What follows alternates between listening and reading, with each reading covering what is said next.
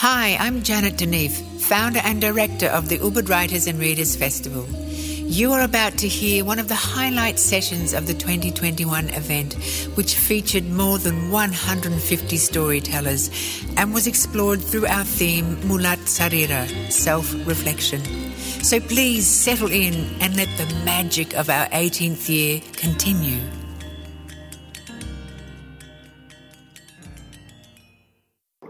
Halo kawan-kawan semua, selamat datang dalam Ubud Writers and Reader Festival 2020. Tahun ini festival hadir kembali dengan tema Mulat Sarira, refleksi diri yang diambil dari filosofi Hindu Bali. Dari tanggal 8 sampai 17 Oktober, kita akan mengeksplorasi refleksi diri, introspeksi budaya, dan hak asasi manusia menilik siapa diri kita, apa yang menyatukan dan memisahkan kita, dan apa yang mendorong setiap tindakan kita. Pada kesempatan berbahagia ini, saya Ramaida Akmal akan memandu salah satu program utama kita yang bertema kemungkinan-kemungkinan baru dalam sastra Indonesia.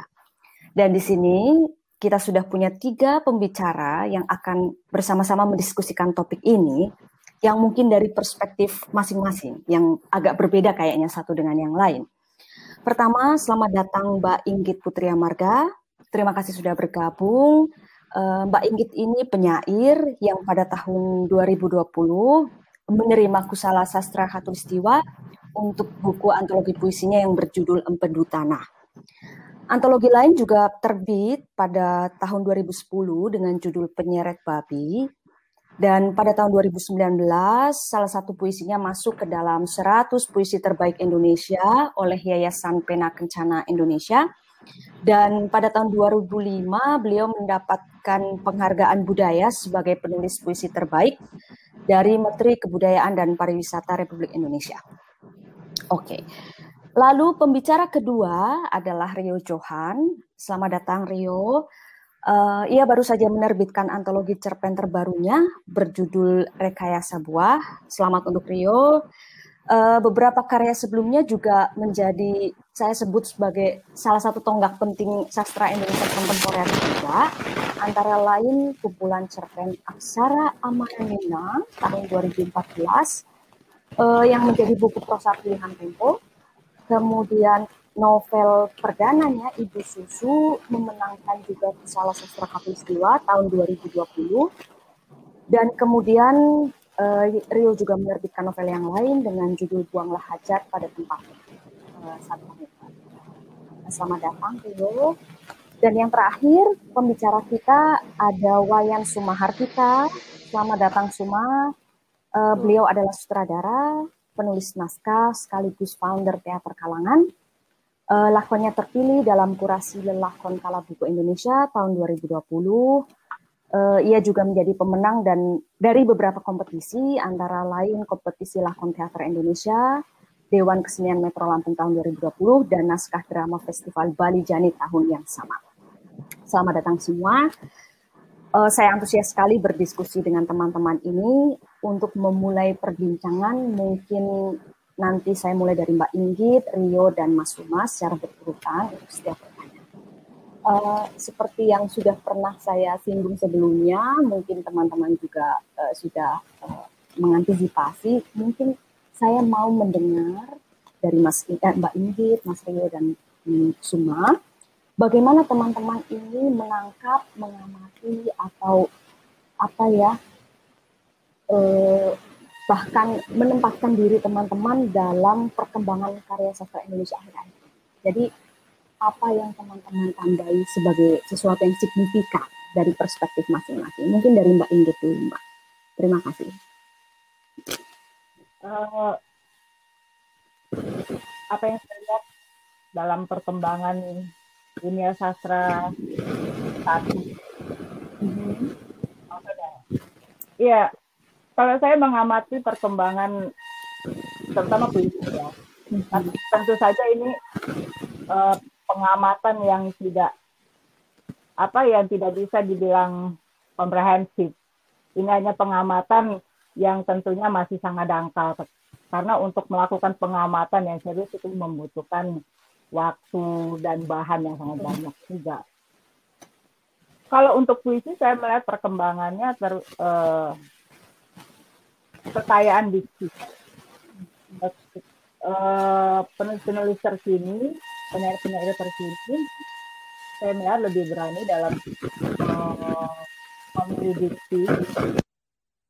seperti diksi-diksi ada yang dari bahasa daerah gitu ya, seperti kita lihat di visi-visi di Usnat misalnya. Atau uh, dari kata-kata slang bahasa sehari-hari gitu. Saya melihat teman-teman uh, mulai berani gitu apa ya mulai lebih bebas untuk memilih diksi yang dikehendaki tidak tidak lagi monoton hanya dengan diksi-diksi yang sudah terlalu banyak digunakan oleh karya-karya uh, penyair sebelumnya. Lalu ada juga uh, eksplorasi dalam bentuk sastra-sastra lama yang kemudian diberikan kesegaran.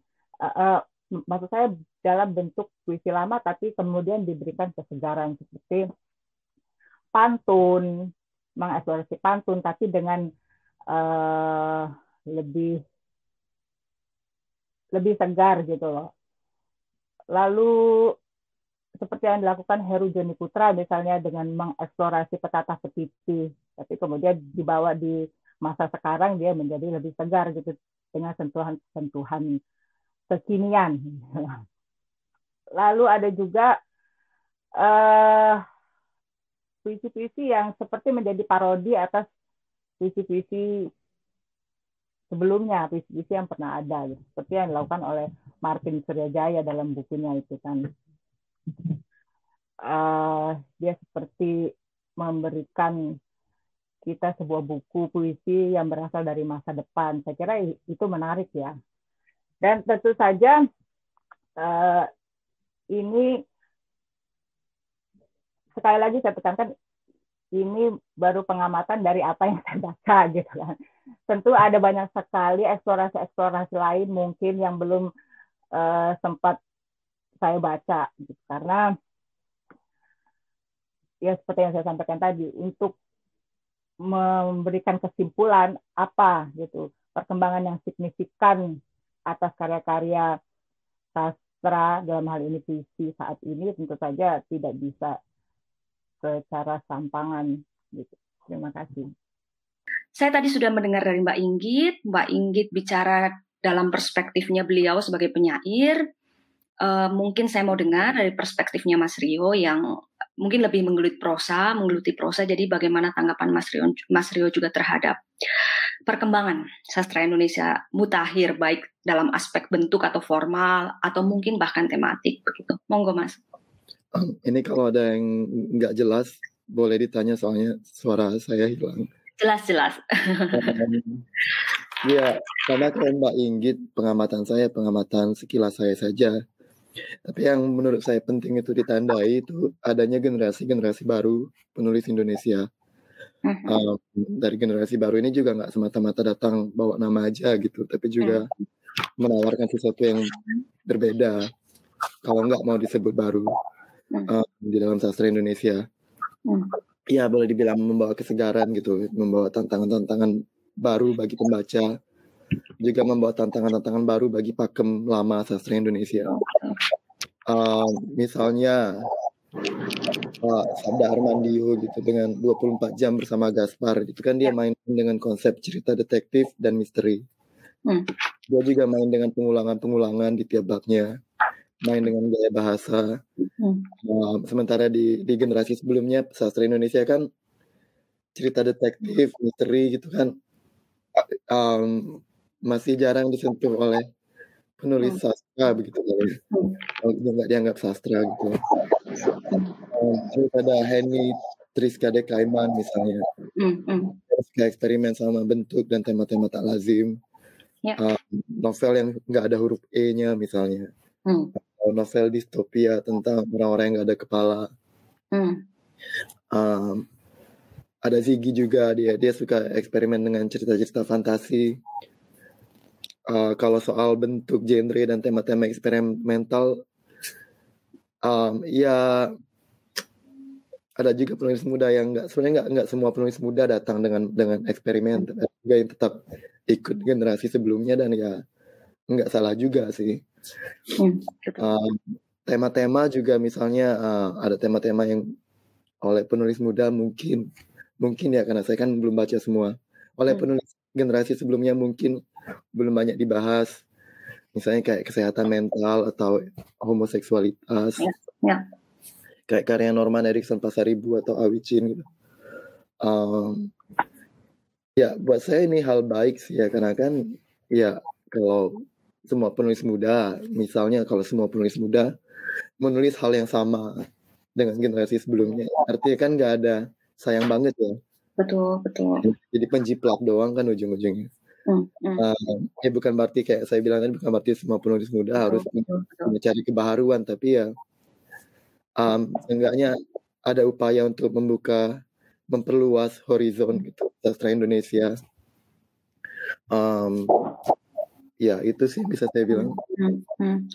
ya terima kasih Mas Rio jadi uh, Mas Rio menambahkan juga selain bentuk uh, secara tematik justru juga sangat apa ya sangat berkembang ya. Jadi novel-novel genre detektif, distopik, uh, kemudian eksperimental ya seperti Mas Rio sendiri juga dalam kumpulan cerpen terbarunya. Nanti dia juga mau tanya soal rekayasa buah, tapi sebelum itu kita ke Suma dulu. Mungkin dari perspektif yang agak berbeda, uh, dunia lakon, dunia teater, monggo Mas Suma, silahkan um, menyampaikan gagasannya. Ya, terima kasih Mbak Ramaida. Kedengeran ya suara saya? Terdengar. Ya, uh, kalau dalam konteks lakon teater sih, karena memang uh, apa basic saya basic saya kan di sana ya gitu. Uh, sebagai uh, apa namanya penulis lakon uh, teater dan dan dan juga sutradara gitu. Jadi uh, kalau saya uh, melihat itu ada banyak banyak hal gitu yang uh, menarik gitu untuk untuk ditelusuri dalam konteks lakon gitu. Karena hmm, praktiknya kan sebenarnya praktik menulis lakon juga uh, sangat sangat berhubungan erat gitu dengan uh, praktik pertunjukan itu sendiri gitu. Uh, jadi keduanya saling saling berkelindan gitu. Uh, dalam konteks pertunjukan misalnya hari ini kita uh, tahu gitu bahwa ada begitu banyak uh, apa ragam uh, pertunjukan gitu misalnya dari dari pendekatan lintas disiplin, uh, pertunjukan partisipatif, intermedia, atau kalau kita mau uh, lebih jauh gitu membicarakannya uh, sekarang ini kan wawasan dunia pertunjukan gitu uh, disadari uh, bukan lagi sebagai satu apa ya satu praktik artistik semata gitu tapi juga menjadi um, bagian dari uh, praktik sosial uh, masyarakat gitu bermasyarakat dan dan bernegara gitu. Jadi hal-hal semacam ini yang kemudian uh, menandai kerangka kerja uh, penulisan lakon juga uh, berkembang gitu atau bergerak lebih luas gitu. Uh, misalnya pada umumnya gitu kita tahu uh, penulisan lakon itu uh, apa banyak berangkat dari uh, pendekatan sastrawi gitu. Maksudnya uh, penulisnya adalah sastra, orang-orang sastra uh, apa ya kesadarannya adalah kesadaran sastra, kemudian uh, piranti-pirantinya pun menggunakan piranti-piranti uh, sastrawi gitu. Tetapi dalam uh, konteks uh, yang saya sebutkan tadi gitu wawasan uh, apa pertunjukan yang semakin meluas gitu uh, dari sisi penulis saja gitu sekarang sudah tidak lagi uh, mem, tidak lagi hanya uh, ditulis oleh penulis-penulis uh, sastra gitu. Hmm. bahkan penulis teater pun gitu kalau di tahun 70-an kan ada uh, lakon teater itu banyak ditulis oleh uh, teman-teman di panggung gitu. Bukan bukan teman-teman sastra. Uh, sekarang itu malah malah uh, meluas daripada itu gitu. Jadi uh, ada ada banyak apa namanya kawan-kawan yang mungkin dari seni tari, seni musik, uh, uh, apa uh, seni visual gitu yang yang juga bergerak uh, dalam konteks uh, menulis lakon gitu. Jadi um, tentu kemudian lakon-lakon yang diproduksi gitu oleh oleh hmm, kawan-kawan yang lintas disiplin ini kan juga jadi punya ragam yang berbeda gitu. Uh, katakanlah misalnya ada lakon teater hari ini yang ditulis dengan menggunakan uh, gaya ungkap visual gitu dengan dengan uh, gambar-gambar uh, lukisan dan sebagainya gitu. Ada juga yang berdasarkan uh, arsip gitu, ada bahkan status Facebook gitu misalnya uh, juga juga jadi satu ekspresi uh, penulisan lakon gitu. Uh, yang lainnya mungkin apa ya? Uh, atau uh, konteks misalnya uh, tokoh hanya dipandang sebagai uh, tokoh-tokoh yang dengan menggunakan pendekatan antroposentris gitu yang yang uh, manusia itu tokohnya gitu. Tapi sekarang justru non atau antroposentris gitu yang tidak ada manusia gitu tapi benda-benda itu jadi tokoh gitu. Betul betul. Ya karena semua dibaca jadi jadi apa satu satu situasi yang punya satu pendekatan performatif juga gitu. Benar. Nah yang kedua yang kedua mungkin dari sisi uh, apa bagaimana proses lakon itu ditulis ya, uh, Mbak gitu. Misalnya kalau dulu kan uh, lakon ditulis itu uh, lakon ditulis gitu baru dipanggungkan atau baru dipertunjukkan gitu. Hmm. Jadi kita kita melihat bahwa lakon itu jadi satu sumber pertunjukan gitu. Tapi sekarang kan hmm, apa lakon-lakon ada yang bergerak misalnya dia ditulis uh, beriringan dengan proses pertunjukan gitu. Ada juga yang pertunjukan dulu baru jadi, baru lakon itu ditulis gitu. Jadi ditulis uh, pasca hmm. pasca produksi pertunjukan atau bisa bisa berkelindan gitu, bisa ulang alik gitu. Betul. Uh, misalnya pasca pertunjukan lakon ditulis, lagu lalu dipertunjukkan lagi, lalu uh, uh, ditulis lagi gitu.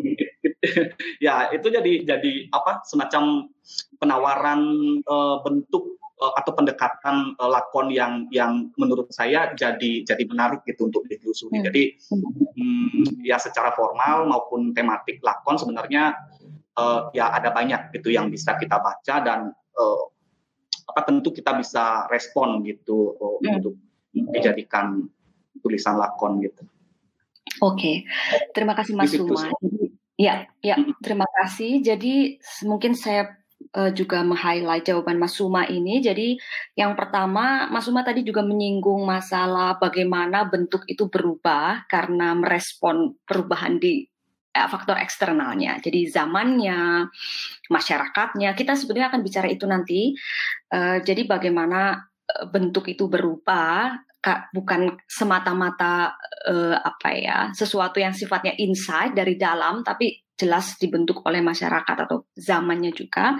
Dan kemudian masih terkait dengan itu bagaimana dalam teater proses produksi itu juga beragam. Jadi proses produksi beragam bisa ditulis dulu baru dipentaskan, ditulis sambil dipentaskan atau dipentaskan tanpa ditulis atau dipentaskan dulu baru ditulis naskahnya dan sebagainya itu ya. Ini juga terkait dengan uh, apa namanya uh, menurut saya terkait juga dengan bagaimana uh, media dan zaman yang di luar mempengaruhi proses kreatif kita. Uh, itu membawa saya ke pertanyaan kedua buat teman-teman. Jadi saya merasa bahwa teman-teman di sini semua sudah sangat menyadari bagaimana tema dan bentuk harus saling gayut, harus saling menopang, Uh, ini perdebatan sangat klasik. Apakah bentuk itu lebih penting dari, uh, sorry, apakah tema selalu lebih penting dari bentuk? Yang artinya bentuk hanya kendaraan untuk kita mendeliver idea, gagasan, tema, pesan misalnya, atau dua-duanya sangat penting. Bagaimana teman-teman uh, uh, apa ya menyadari ini dalam setiap proses kreatif dan strategi apa apakah ada yang satu lebih penting dari yang lain? Karena saya pribadi merasa bahwa bentuk itu kadang-kadang lebih penting dari temanya. Ketika Anda memilih bentuk tertentu, tema yang disampaikan uh, akan terpengaruh juga dengan itu gitu. Nah, bagaimana pendapat teman-teman semua, terutama dalam konteks proses kreatif masing-masing? Monggo dimulai dari Mbak Inggit. Kalau untuk saya, mm-hmm. saya kira saya setuju dengan Mbak Ramaida ya bahwa uh, bentuk dan tema itu memang saling mengisi. Eh, bentuk dan isi itu memang saling mengisi. Mm-hmm. Saya tidak pernah uh, menganggap isi lebih penting atau tema lebih penting daripada bentuk atau bentuk lebih penting daripada uh, isi gitu. Mm-hmm. Tapi uh, yang menjadi stimulan mm-hmm. yang paling sering untuk saya menulis itu memang lebih banyak bentuk daripada eh, ya kadang-kadang saya mem, me, uh, saya ingin bereksperimen misalnya dengan uh, puisi akrostik misalnya, hmm. ya kan? Puisi akrostik itu satu kata yang kemudian disusun ke bawah lalu masing-masing hurufnya dijabarkan. Gitu. Kadang-kadang setelah saya menulis, menulis, menulis, saya baru dapat apa sebenarnya yang ingin saya bicarakan. Kadang-kadang seperti itu, ya. Tapi kadang-kadang juga saya memiliki sesuatu yang memang ingin saya komunikasikan. Ada seperti uh, sebuah kesadaran untuk me, ya ada sebuah peletup untuk mentransfer kesadaran ke siapa saja dalam hal ini mungkin pembaca atau kepada diri saya sendiri. Setelah itu saya baru mencari ini lebih pas untuk ditulis dengan bentuk apa. Hmm. Tapi memang yang paling banyak itu kalau saya yang menjadi stimulan saya memang bentuk. Betul. Oke. Okay. Sepanjang proses saya ini. Ya, terima kasih Mbak Inggit. Memang kalau dalam kajian apa ya sastra yang agak akademis begitu dari yang saya pelajari memang arah zaman kita ke sini sekarang memang zamannya formal jadi zamannya bentuk jadi sebelumnya kita sangat di drive bahwa gagasan itu yang paling utama, isi yang paling utama kita harus menyampaikan isi sebaik mungkin dengan bentuk yang tepat. Tapi sekarang kelihatannya yang bentuk lebih dominan misalnya gitu, lebih apa ya? Kita punya uh, masa baru di mana uh, isi itu justru ditentukan oleh bentuknya seperti yang Mbak Inggit bilang. Nah, kita mau dengar dari Mas Rio, mungkin ada perspektif yang lain atau yang berbeda ketika menulis prosa terkait dengan masalah ini. Monggo, Mas. Iya, saya pribadi sebenarnya sama aja kayak Mbak Inggit dan Mbak Ramadia karena ketika menulis ya saya nggak terlalu perlu nggak pernah terlalu memusingkan memikirkan kayak apa bentuk atau isinya bentuknya lebih penting isinya lebih penting. Nggak uh, pernah saya menulis misalnya gelisah apakah cerita yang saya tulis ini isinya lebih penting dari bentuk atau bentuknya melangkahi isi gitu nah. bentuknya menutupi isi gitu dan apakah seimbang atau jadi memperkuat ya saya setuju sih. Uh, bentuk dan isi ya ya nggak nggak harus dipertentangkan dan dua-duanya sama-sama penting sama-sama perlu untuk menghasilkan cerita yang baik menurut saya Hmm, hmm. Bukan masalah mana yang lebih penting. Benar. Bentuk yang paling sederhana sekalipun ya menurut saya ya tetap bentuk juga. Betul. Dan bentuk yang paling sederhana ya harus diolah dengan baik. Tanpa bentuk yang baik, uh, kokoh, kuat, cerita ya cuma isi aja. Hmm. Kalau cerita cuma isi aja ya jadinya cerita yang mentah, yang tidak matang, tidak hmm. ditulis dengan baik dan malah malah bisa bisa berbahaya jadi cerita yang khotbah misalnya. Ketimbang betul cerita yang punya bentuk cerita. Um, kalau saya pribadi sih saya nggak punya strategi khusus mengakali bentuk dan isi ini. Um, um, kalau saya ya saya berangkatnya dari ide ide cerita. Hmm. Dari ide cerita itu saya pikirkan terus sampai matang. Saya buat rancangan ceritanya kalau perlu, lalu hmm. saya tulis. Dan isi atau atau muatan atau saya nggak suka istilah pesan moral tapi ya, apa ya. pesan gitu um, itu datang sendiri ketika merancang ceritanya hmm. um, saya yakin ya sebagai penulis orang pasti punya gagasan sendiri ya punya pema punya pemikiran sendiri gitu tentang banyak hal yang ada terjadi di di dunia ini di lingkungan sekitar di negara atau apalah pokoknya. Dan itu ya pemikiran-pemikiran itu ya masuk sendiri buat saya. Um, dalam proses kreatif saya secara alamiah dalam dalam ketika sedang ketika mengerjakan cerita itu. Jadi nggak nggak nggak pernah berangkat. Misalnya oh saya ingin menulis cerpen tentang um, homoseksualitas gitu oh saya ingin menulis cerpen tentang korupsi biasanya nggak nggak tapi berangkat dari ide cerita gitu hmm, hmm. baru nanti bentuknya gagasannya mengalir masuk dan mengalir sendiri. Um, yeah. Misalnya, ya kalau uh, sewaktu menulis, uh, menulis cerpen-cerpen di rekayasa buah, mm-hmm. ya uh, berangkatnya dari dari rasa uh, rasa penasaran aja bisa nggak sih kalau karena saya suka lihat buah-buah di sini banyak banyak variasinya kayaknya seru dan lucu aja kalau jadiin cerpen hmm. akhirnya ya masuklah gagasan tentang teknologi hubungan hmm. manusia dengan teknologi uh, dan semacamnya Oke, okay. Ya makasih Mas Rio. Saya juga sebetulnya sepakat karena kadang-kadang kalau menulis kita tidak dimulai dengan ide besar atau tema yang selalu ditanya di di sekolah ya tema apa tema apa gitu, tapi mulainya dari scene kalau saya biasanya lihat scene ya seperti Mas Rio lihat buah gitu kan. Ada scene tertentu dari situ baru dikembangkan. Nah kalau di dunia lakon saya mau dengar juga bagaimana Mas uh, Suma menyiasati ini. Silakan Mas. Uh, ya kalau saya sih uh, setuju ya sama uh, Mbak Inggit dan uh, Mas Rio gitu. Uh, kalau saya memandangnya kan bentuk dan isi itu uh, sirkular dan ya seperti yang Mbak Ramaida tadi uh, katakan gitu uh, zaman itu membentuk uh, kemudian uh, wawasan terhadap bentuk dan isi mana yang lebih condong gitu. Uh, tapi saya ingin menawarkan misalnya konteks kalau dalam konteks saya sebagai uh, penulis lakon gitu, uh, saya biasa memikirkan agenda gitu. It, it, itu hmm. konteksnya bukan bukan bentuk dan isi ya gitu, tapi agenda estetik dan dan uh, apa politis lakon gitu. Uh, misalnya uh, tujuan lakon kita ini sebenarnya mau mau bagaimana gitu.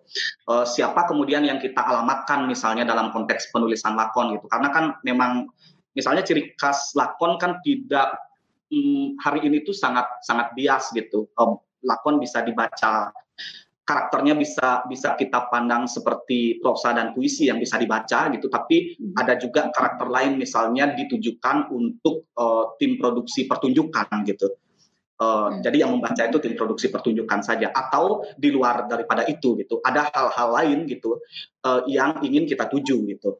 Uh, uh, apa agensi-agensi lain yang ingin kita tuju gitu. Uh, lalu kemudian uh, uh, posisi kita gitu sebagai sebagai penulis gitu dalam dalam konteks lakon itu apa gitu. Maksudnya konteks-konteks agenda seperti itu yang uh, mungkin lebih banyak gitu uh, saya timbang uh, untuk kemudian di apa semacam di, di, diturunkan dalam bentuk uh, isi dan dan bentuk lakon gitu. Uh, strateginya bisa beragam gitu ya uh, sesuai dengan apa agenda dan uh, agenda estetis dan politis lakon itu sendiri gitu. Misalnya saya bukan orang yang sangat lakon realis banget gitu, lakon absurd banget gitu. Saya biasanya menggunakan uh, berbagai macam strategi itu gitu. Kalau misalnya memang agenda saya cocok gitu dengan bentuk realis ya saya gunakan realis gitu.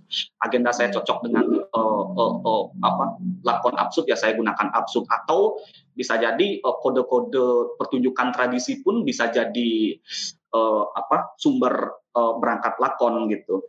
Hmm. Uh, apa dan dan dan lain sebagainya bahkan partitur musik gitu um, atau undang-undang negara gitu bisa bisa juga gitu bisa boleh. Jadi saya mainkan sebagai uh, satu bentuk uh, mengolah lakon gitu uh, dari sisi isi ataupun bentuknya. Jadi ya kemudian kan persoalannya adalah uh, lakon dengan cara seperti itu jadi jadi dipandang gitu uh, ini lakon apa bukan gitu jadi seolah-olah uh, jadi jadi semacam apa ya baur gitu antara uh, kenyataan lakon dengan kenyataan uh, penulis, gaya penulisan yang lain gitu, kenyataan panggung dengan uh, kenyataan sehari-hari gitu dan lain sebagainya itu itu jadi bias dan bagi saya juga tidak masalah gitu. Uh, bahkan ketika orang tidak menyebut naskah saya naskah lakon juga tidak masalah gitu. Karena yang berkepentingan kan cuma tim produksi sebenarnya gitu. yang menyebut untuk menyebut itu lakon gitu. Tapi bagi saya ya agenda itu jika agenda itu tersampaikan uh, itu lebih penting sih gitu. Di sana. Mm -hmm. Makasih Mas Suma. Jadi saya juga ingat pernah ada diskusi tentang justru genre baru atau uh, karakter baru baik dari puisi, prosa ataupun lakon itu muncul justru ketika kita menyentuh daerah-daerah yang liminal, daerah yang jauh dari yang sudah uh, apa ya baku. Jadi kalau hmm. Mas Suma menciptakan lakon karena punya agenda tertentu yang memaksa atau membuat bentuknya jadi berubah atau bentuknya meluas tidak seperti yang biasanya justru itu di situlah letak perkembangan menurut saya. Di situlah sesuatu jadi berkembang dan berubah. Ketika dia mencapai satu level yang atau keluar dari zona yang sudah biasa. Jadi uh, menurut saya uh, itu yang bisa saya juga tambahkan dari dari dari paparan uh, Suma, tapi saya melihat ada konsistensi bagaimana uh, bentuk itu memang merespon sesuatu yang berubah dari luar dari jawabannya Mas Suma gitu, atau agenda-agenda tertentu baik estetis maupun politis. Jadi, nah itu membawa saya ke pertanyaan berikutnya bahwa kita tahu ini juga disinggung di di di apa ya di abstrak besar diskusi kita ini gitu bahwa ada sensibilitas yang berubah dalam masyarakat uh, dari yang sangat-sangat apa uh, tertulis atau written dan verbal atau bahkan sebenarnya verbal written sekarang digital yang mencampurkan semuanya bukan cuma tulis audio visual jadi satu dan mau tidak mau itu juga mengubah mengubah arah uh, bentuk maupun isi ataupun arah karya sastra kita dalam segala aspeknya gitu kita tahu kita mulai punya kayak cerpen yang sangat-sangat mini, eh, sangat-sangat sedikit gitu kalimatnya gitu, kata-katanya terbatas. Mungkin kita tahu ada penulis juga misalnya yang menerbitkan status-statusnya dianggap sebagai puisi atau mungkin puisi yang visual uh, dan cerpen yang mungkin melibatkan media atau apa ya bentuk-bentuk yang lain di dalamnya dicampur aduk. Nah saya mau lihat juga, saya mau tahu bagaimana teman-teman melihat ini kemudian apa apa apa yang juga teman-teman tawarkan ketika dunia berubah arah situ, bagaimana teman-teman memposisikan diri di dalamnya, bagaimana mungkin juga ikut andil atau mungkin juga menolak, saya nggak tahu atau mungkin bertahan gimana gitu. Jadi saya mau dengar dari Mbak Inggit lagi gitu. Jadi bagaimana sensibilitas media masyarakat yang gunakan saat ini apakah sejauh mana pengaruhnya gitu dalam proses kreatif, Mbak Inggit? Monggo Mbak.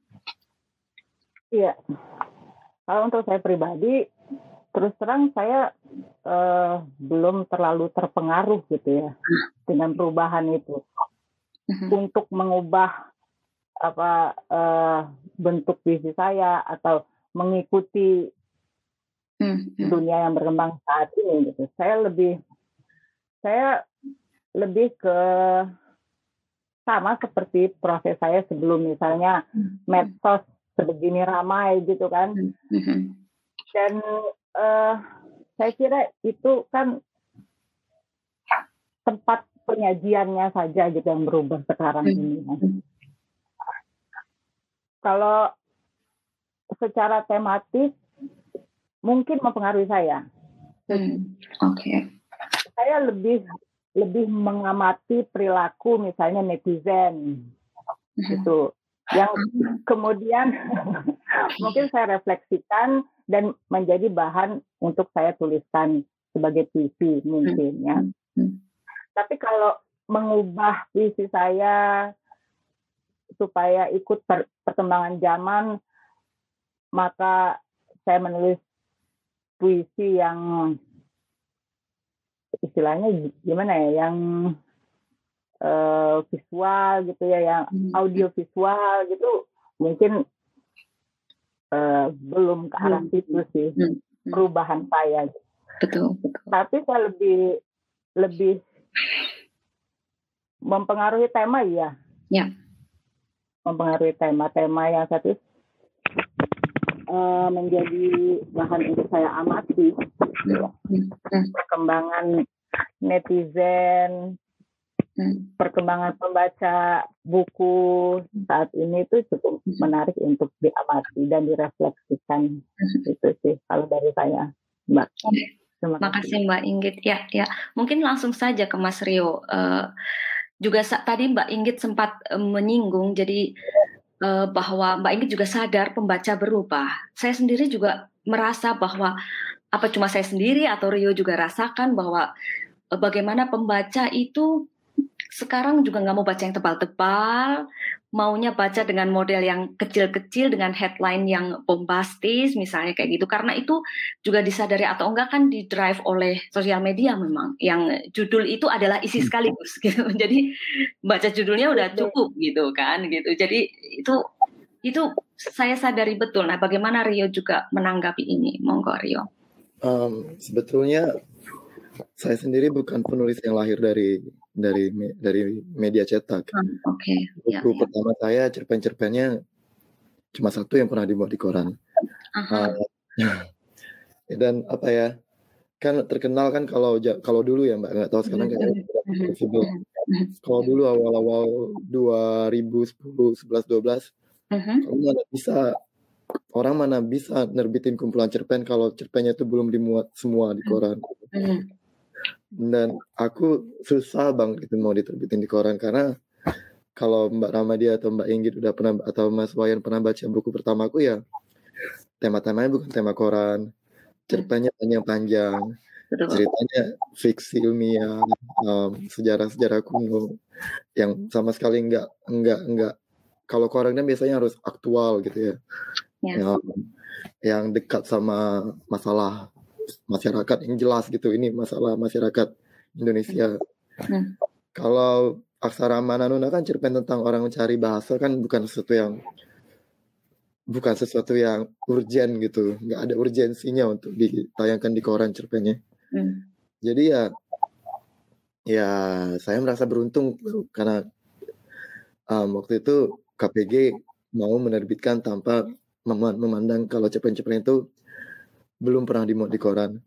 Sekarang kan um, lebih kayaknya lebih fleksibel generasi yang mungkin lebih muda dari saya ya, karena udah makin banyak apa um, platform-platform penulisan gitu, mereka bisa tulis di sana. Kalau platform kan nggak ada batasan kata nggak kayak koran ya.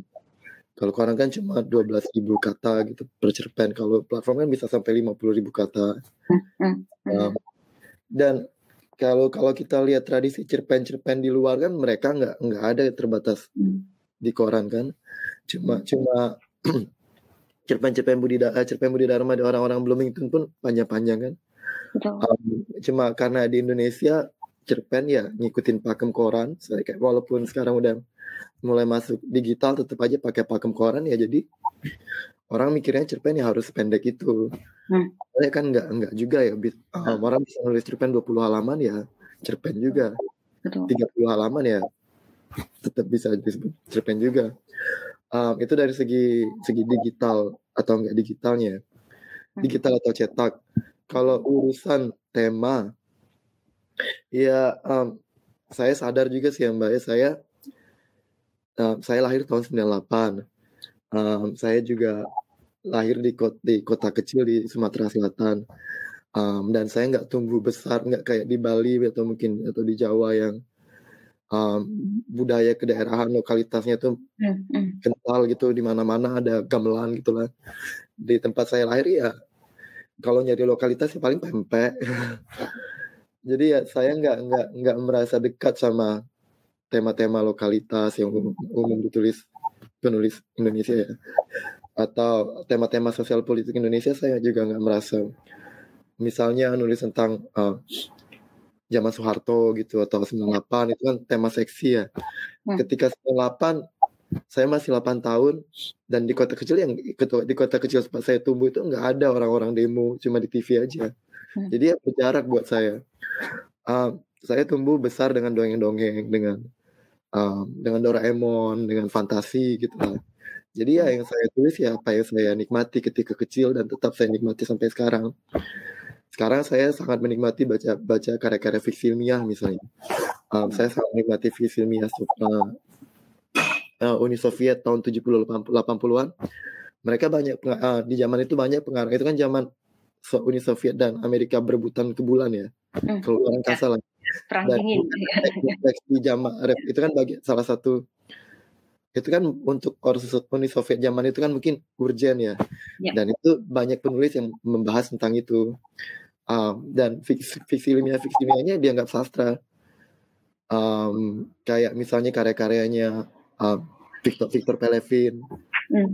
um, terus ada juga saya, saya saya juga sangat menikmati karangan buku-bukunya buku fiksi ilmiahnya Stanislav Lem pengarang mm. Polandia um, kalau ada pengarang fiksi ilmiah yang bisa ditulis dianggap sastra menurut saya salah satunya Lem itu um, ya itu yang saya tertarik dan sayangnya memang ya fiksi ilmiah di Indonesia nggak terlalu belum terlalu di um, ditulis banyak ditulis ya ada Joko hmm. Lolono kan tapi kan Joko Lolono yeah.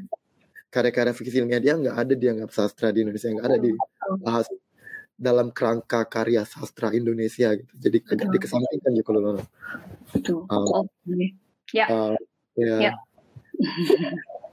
Oke. Okay. Itu sih saya suka fantasi fiksi ilmiah. Hmm, hmm, hmm. absurd. Hmm, hmm, hmm, hmm. Oke, okay. ya jadi uh, kembali lagi seperti saya tadi uh, uh, tanggapi terhadap Mas Suma juga. Jadi memang justru uh, orang yang memilih seperti Mbak Inggit atau Mas Rio itu memang justru mempertahankan keberagaman dan memungkinkan perkembangan. Karena kalau total masuk ke dalam tren, itu sama saja memang total masuk ke dalam sesuatu yang sangat absolut yang itu menolak apa ya berlawanan dengan perkembangan. Oke, sekarang saya mau lihat dari sisi Mas Sumat sendiri gimana juga merespon perubahan sensibilitas media ini. Monggo Mas.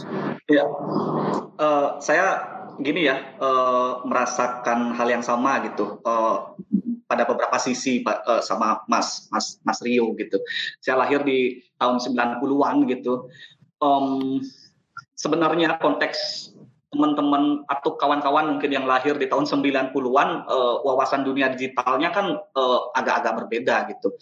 Uh, dunia digital bagi saya kemudian bukan bukanlah sesuatu yang uh, sesuatu yang perubahan uh, yang berubah gitu dari wawasan literal literal gitu menjadi wawasan digital gitu. Enggak enggak seperti itu sih saya memandang gitu. Bahkan pada konteks tahun 90-an di mana saya uh, lahir gitu, ketiba-tibaan itu sudah jadi jadi realitas gitu. Ketiba-tibaan itu sudah jadi kenyataan gitu. Misalnya uh, Orde Baru gitu misalnya uh, yang yang tadi uh, Mas Rio sebutkan gitu. Orde Baru masuk gitu dengan narasinya melalui uh, televisi gitu. Eh, dan saya menontonnya melalui itu gitu. Tapi tiba-tiba runtuh gitu, belum belum ada apa-apa runtuh gitu. Uh, bagi di tahun saya ya gitu. Kalau di tahun sebelumnya mungkin udah lama banget gitu. dan reformasi gitu, tiba-tiba internet masuk gitu. Uh, eh, HP yang selalu diupgrade dan aplikasi ya gitu. Aplikasi yang harus selalu diupdate gitu. Itu itu jadi satu satu kenyataan yang yang hmm, apa tiba-tiba gitu. Dan Hmm. Saya pun juga sekarang uh, apa ketika dulu jarak menjadi ses sesuatu yang mewah gitu sekarang kan jarak tidak menjadi uh, sesuatu yang mewah sesuatu yang lazim malahan gitu. Saya bisa berkelana ke Prancis ke Brazil gitu dengan dengan gadget gitu. Uh, maka kemudian uh, kecenderungan uh, isu narasi bentuk itu pun jadi jadi apa jadi sangat berpengaruh gitu dari dalam konteks uh, uh, dalam konteks saya gitu. Hmm, hmm. Nah, tapi uh, uh, uh, ya isu keserentakan gitu, ke ketiba-tibaan itu jadi penting gitu. Tapi di sisi lain situasi-situasi itu juga uh, menghadapkan saya pada persoalan sebenarnya bagaimana identitas kultural saya ya yang sebenarnya gitu. Uh, itu jadi satu hal itu ya dua hal yang saling berkelindan, yang saling beriringan bersamaan gitu. Nah. Yang mungkin kalau dalam konteks uh, bagaimana cara karya saya bekerja, kemudian perbedaannya dengan karya-karya mungkin generasi uh, apa penulis lakon terdahulu gitu. Uh, di Bali khususnya mungkin mungkin dari sisi itu kesadaran atas uh, apa kesadaran uh, uh, tubuh digital dengan tubuh fisik gitu. Interaksi dengan multikultural gitu kerentanan uh, dan apa perubahan yang tiba-tiba itu gitu yang Betul. yang terjadi secara serentak gitu. Ya. Di situ sih Makasih mungkin ya. Iya, iya. Kita cuma tinggal satu menit lagi. Wah, oh. asik ya. banget ngobrolnya. Dan mungkin uh, kesimpulan dari Mas Suma tadi jadi penutup diskusi kita kali ini. Yang saya tangkap dari paparan teman-teman semua sepertinya memang salah satu kemungkinan perkembangan sastra Indonesia yang paling baru justru tidak muncul dari keotomatisan mengikuti tren, tapi justru dari upaya untuk bertahan atau upaya untuk mencari celah-celah yang lain. Itu di situ justru kesempatan perkembangan ada. Oke, terima kasih dan eh, saya juga sampaikan terima kasih atas dukungan melalui patron program Yayasan Mudra Suari Saraswati dan kepada para partner festival yang membuat Ubud Writers and Readers Festival dapat terlaksana. Sampai berjumpa di program utama lainnya. Terima kasih.